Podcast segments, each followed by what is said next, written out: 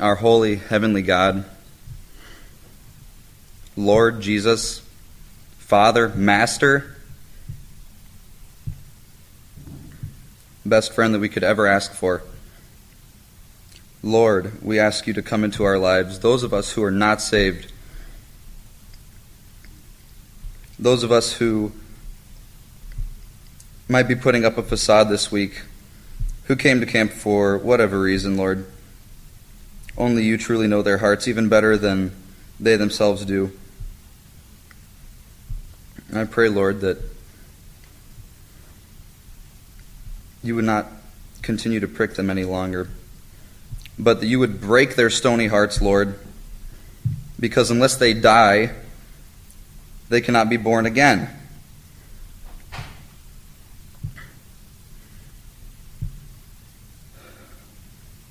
Lord, the fact that you have created the universe and that you came down to earth, this filthy little place, to live and die here for each and every one of us individually, Lord, is beyond what we can comprehend.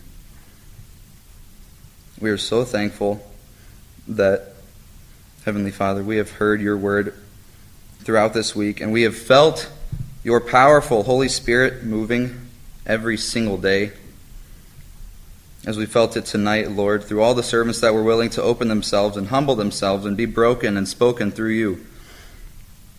We pray, uh, pray some blessings on them, Lord, throughout the remainder of their ministries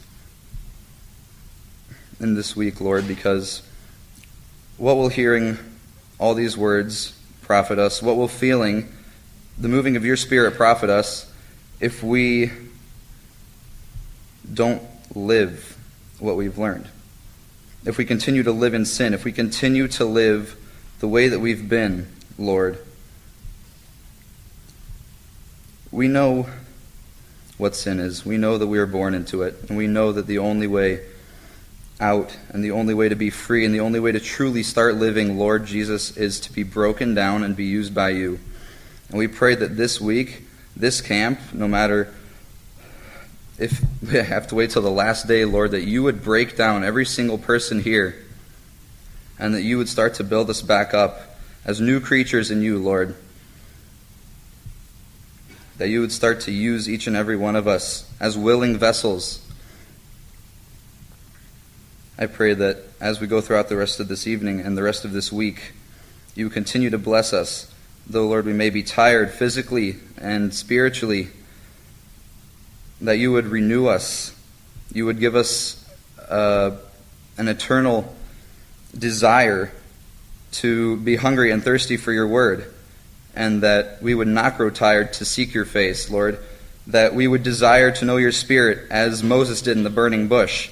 And when he saw your Holy Spirit moving past him, Lord, we would desire to have you right next to us as Shadrach, Meshach, and Abednego did in the fiery furnace, Lord, because whatever we go through in this life, you are not going to put us through anything we can't get through. If we just trust in you, we thank you so much for that precious promise that the Creator of everything is standing right next to us and wants to be in our hearts. We thank you so much that you want that personal relationship with us, Lord.